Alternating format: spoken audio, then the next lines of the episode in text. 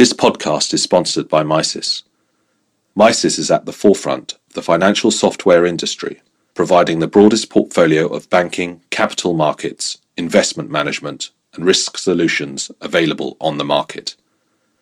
With more than 2,000 customers in 130 countries, Misys' team of domain experts, combined with the partner ecosystem, have an unparalleled ability to address industry requirements at both global and local level.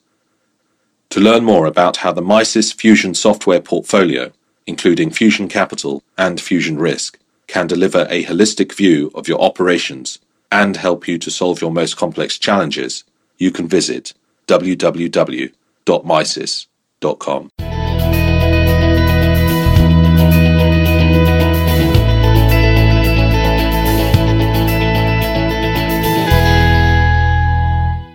Hello, and welcome to a DerivSource podcast. I'm Julia Schieffer, the founder and editor of DerivSource.com.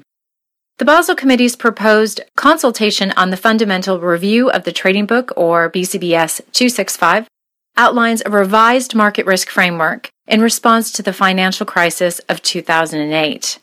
Specifically, BCBS 265 proposes revisions to both the use of internal models and standardized approaches to managing capital and risk types. But some of the newly proposed practices have come under scrutiny from the industry.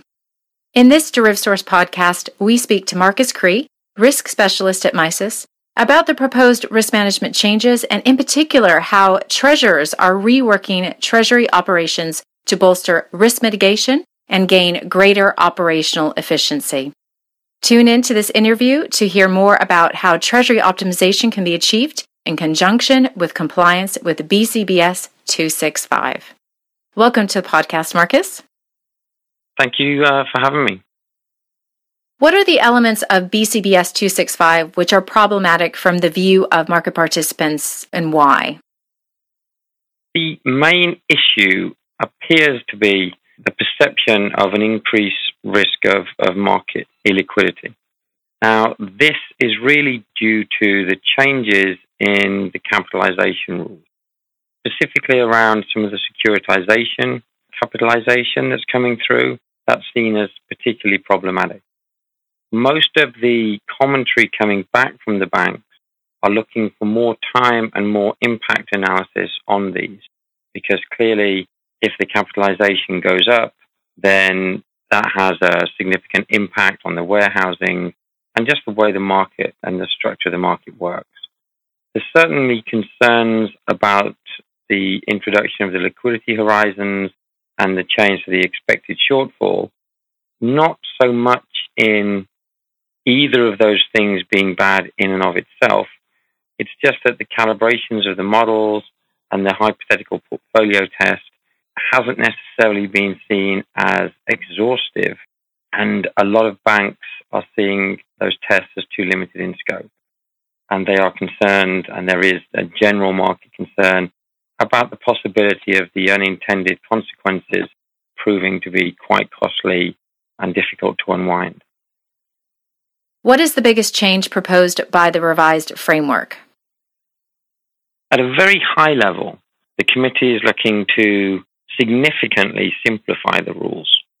They're doing this really with a view to reducing cross jurisdictional that's a, a laudable aim, and one which is, I think, broadly welcomed by market participants and certainly uh, the vendor community.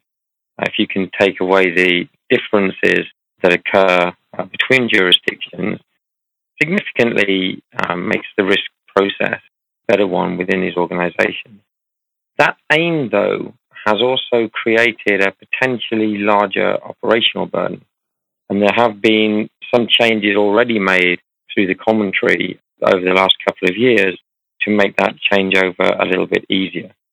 Probably the, the biggest change they've made as an example of that is that they've allowed or, or switched to a sensitivity based methodology in the revised standardized approach away from the pure cash flow uh, methodology, which was quite heavily criticized in the commentary initially. So that really is it's a significant change for Basel, I think, to look at the market and say, where do our organizations have issues and take on that cross jurisdictional challenge. That really is at a high level, a kind of a meta level, if you like. On the more practical level, the, the largest change is the, the sort of much awaited change to, to expected shortfall. And that's coming along at the same time as the introduction of liquidity horizon. This is for the internal models approach. Now, this is very significant because what we're now dealing with is the extremes of the tail and averaging out all of those extremes. This is the tail of the, of the distribution of potential outcomes that starts to actually inform the, the capitalization level and moving away from a single point, a 99% point, say, which is a couple of standard deviations away from the middle, and actually averaging out the back end of that tail, that, that could have some interesting impacts, particularly when we couple it with the liquidity horizons. And this is where there's a number of horizons which get allocated, and there's all sorts of rules which they're building into the, the process to net things down and, and look at residual effects using those liquidity horizons. This change is what's causing, you know, some concern because of, of how much testing is perceived to have been uh, going on. And obviously, the real concern is that this will significantly increase the capitalization again. That's very important in the way the market works because obviously it's going to tie up a lot of the tier one and reduce the kind of risk taking activities of the organizations and, and therefore could significantly hit their profitability. How will BCBS 265 impact Treasury departments from both a risk management and operational perspective? Can you give us some details here? Operationally, there's going to be a lot to do. The new rules, even though they're being simplified, there's new models being introduced, there's a whole bunch of new of sequences and buckets that things fall into which affect their risk weighting. And if we again sort of return to the liquidity horizons for a second, as they currently stand and with their various sort of nuances, the way they get scaled and the way they get floored when you're when you're talking about correlated risk factors, this is an operational challenge of an almost unprecedented type. In the past, when, when rules have come through, they've tended towards being incremental or almost completely on the side. The draft rules as they stand are also asking for an on demand service of the standardized results. This, this appears sort of in, I think it's Annex 1 of the last commentary. And this is also pretty important because it means that the aggregation point and the process that a bank or financial institution goes through in order to generate its risk results has now got to be put into a significantly upgraded infrastructure. Pushback on the cash flow valuation model is a bit of a, an illustration of this. One of the points which has been made is that whilst these firms will use cash flow models to price things in the front office, they don't always push all those cash flows through to where the risk gets aggregated.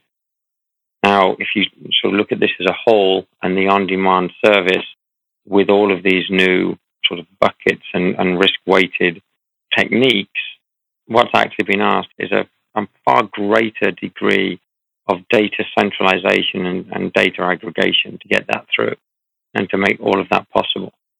So operationally, I think this really can't be underestimated. On the risk management side, things become very interesting because clearly the burden of the specific new calculations, the capitalization, are going to fall in the risk area. These include things like the GIRR, that's the general interest rate risk. Uh, there's a credit spread risk, the FX equity commodity risks. Now, some of these are really leveraged versions of what's gone before. But as we now have to put things in their appropriate liquidity buckets and look at the netting between what's correlated and what isn't, there is a quantitative aspect which needs to be digested and built in. So it's really the crossover point of the operational and the quantitative and sort of the pure risk management side that we're going to see there. Most importantly, however, I think will be the impact on the actual profitability and how risk management can play a part in that. As we mentioned, there's a sort of a growing and a constant concern across the market that the proposed rules could see another quite significant rise in capital charges. And if this happens, there's potentially two concerns which spin off of that. The first is that Treasury will have to start looking at, at optimizing that number to keep the burden as, as small as possible. You really have to keep the, the, the capital levels as close to the minimums as possible. But then there's also the, the overall market liquidity and how that might decrease as a result of those capitalization levels and the impact that it has on the business. Now, this means that the liquidity stress testing, which sits at the at the heart of the Treasury, may have to be rethought in order to really take account of what can happen uh, with increasingly illiquid markets in times of stress, and also where the additional sources, alternative funding can come through. Because many of the stress testing runs the Treasury will put through the system don't necessarily just use up the tier one capital as it's specified, but actually look for alternate sources, often contracyclical sources, in order to be fully covered from a kind of a prudential risk management perspective. So all of that's going to be impacting the way that Treasury does its business, both operationally and from a risk management perspective. How are treasurers looking to comply with BCBS 265 if they are even yet? And what are the challenges that they face in, in doing so? It's an interesting question because at the moment we are in the commentary period with the final draft supposedly due out uh, later this year. There's a process that happens with this. You can't really begin to start building out infrastructure until there's a firm idea of, of how it rests. Now, you could take the view that, okay, we know pretty much what it is, it's kind of got its shape and its form, and everything else is going to be a tweak. And certainly, some of the treasuries are at the very least taking stock of their infrastructure as they stand to see what might need to be done in order to comply when the time comes. But whenever you see significant changes, to capital regulations, there's always a couple of key risks. The first, of course, is that non-compliance just isn't an option. And because it's not an option, compliance failure actually becomes a risk to the firm in itself. And that falls on the Treasury departments and the risk management departments to make sure that that gets done. What this does, this puts the focus of those departments on compliance with these new rules. Now, whether you're on the standardized approach or the internal models approach, then if your focus is complying with that, you know, you see it happen when you speak to the treasurers and the risk managers. But there is a real concern that the focus on the firm's actual liquidity, the risk management on the firm's activity as opposed to the regulatory risk management and just staying in business, that can wane a little bit. And that's quite a concern to the people in charge of both the treasuries and the risk departments, like the risk oversight committees. So, are they looking at dealing with it? I think they are. I think they're looking with the larger institutions. You're seeing a data aggregation anyway. You know, if you think about BCBS 239, for instance, a lot of the larger institutions have already got programs which are pushing that forward. And that kind of data aggregation will be exactly what's needed here and will be leveraged here. The calculations and, and where the, the new buckets and the new liquidity rules can be, uh, as in the liquidity horizon rules, of course, where they can be inserted into the current infrastructure, that's being looked at. There's many people I've spoken to who are actively looking at building, at starting the building work. In your view, Marcus, does BCBS 265 present an opportunity to treasurers and how they operate going forward? Actually, I, I really do believe that. In the same way that regulatory compliance uh, becomes the key risk faced by the bank, it's also true that any kind of uh, paradigm shift creates an opportunity for a properly transformative project to be undertaken. And it's here where I see there being significant positives. The first one I would say is data centralization. That's a good thing. It's a good thing in, in for the sort of best practice in, in the bank. And as we just spoke about, a lot of that is going on with 239 rules already. But this will really push that forward because they are sort of more guidelines to be interpreted, whereas this is now a necessary calculation. I also think that the the idea of cross jurisdiction um, harmonization and just an overall simplification of the standardized rules can actually be seen as a, a real foundation for treasurers to build on and to create a, a kind of a risk core within the institution. And that can actually produce really effective treasury optimization programs. If you think about what optimization is, it's actually quite difficult to put a, a thing like a, an optimization program into practice unless you've got all that data in place and unless there's an imperative across the organization to make sure the quality of the data that's coming in is well maintained. Uh, in the past, for that reason, it's, it's actually been pretty difficult to properly manage the intraday and end of day liquidity. But, and as the regulations have been drip fed into the system, there's been a lot of kind of building out on, on the side, few more spreadsheets here and there. But this program and this more sort of holistic way of, of re-looking at the capitalization, re-looking at how the, the capital stored, looked at the different tiers, how that plays into liquidity, I think it can give the treasurers a real shot at treasury optimization because it's far more central. It's a far more natural byproduct of what's actually being proposed here. And of course, from a Misys perspective, this type of risk management with liquidity as the driving force and the treasurer wanting a stress based system of, of outcomes and contingency plans, well, really, that's the main conversation that we in general have with treasury departments. And most of what I can pick up from those conversations uh, about the attitude towards, you know, this particular raft of changes coming in, most of the treasurers see this as a as a fairly viable time to build that optimization program and build that really robust liquidity planning program as a result of putting this into place. And final question, Marcus. What is treasury optimization really and truly mean, at least in your view? Treasury optimization, I would define it as, a, as the process of maximizing returns via the proper use and allocation of capital. This means more than just running to capital minimums, but rather I see it as a, taking a holistic view of Treasury's role in the overall profitability of the firm. And one feature of the recent regulatory changes is the amount of tier one capital that's been increased. Now, we can look at that from any jurisdiction's point of view. It's broadly true everywhere.